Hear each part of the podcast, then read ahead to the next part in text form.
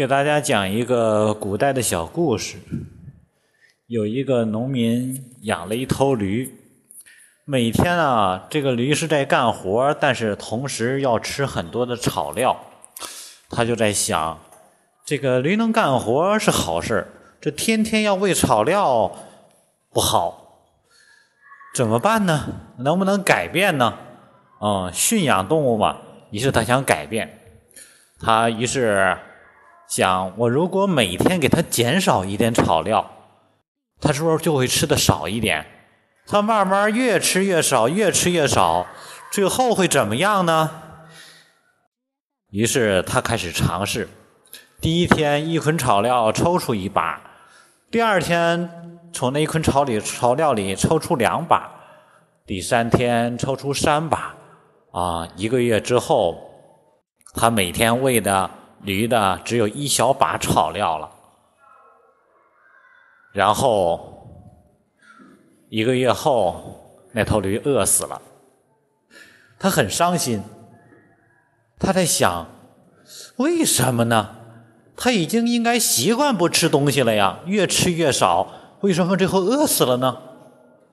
这好像是我小时候看的《孝陵广记》里边的一个小笑话。啊，其实出处不太清楚了，好像是《孝陵广记》里的。为什么想起这个故事呢？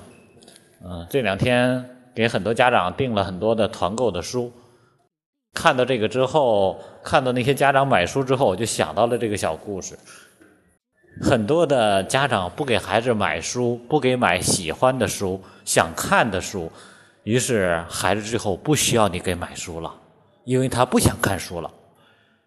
在我们机构里，很多的家长总觉得培养孩子我可以少花钱，于是最后孩子不需要你花钱了，他也不想学习了。哦，你在孩子身上没有相应的投入，最后孩子该有成长的方面就饿死了。所以你就好像可以省钱了。当孩子成年之后，你就可以招新了，因为什么？他该会的都不会。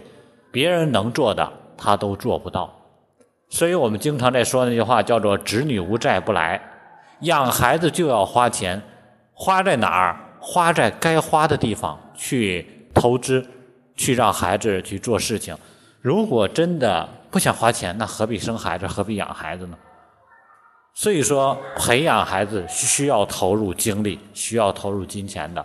在孩子越早的时候的投入。针对孩子来说，他的价值会更高一点。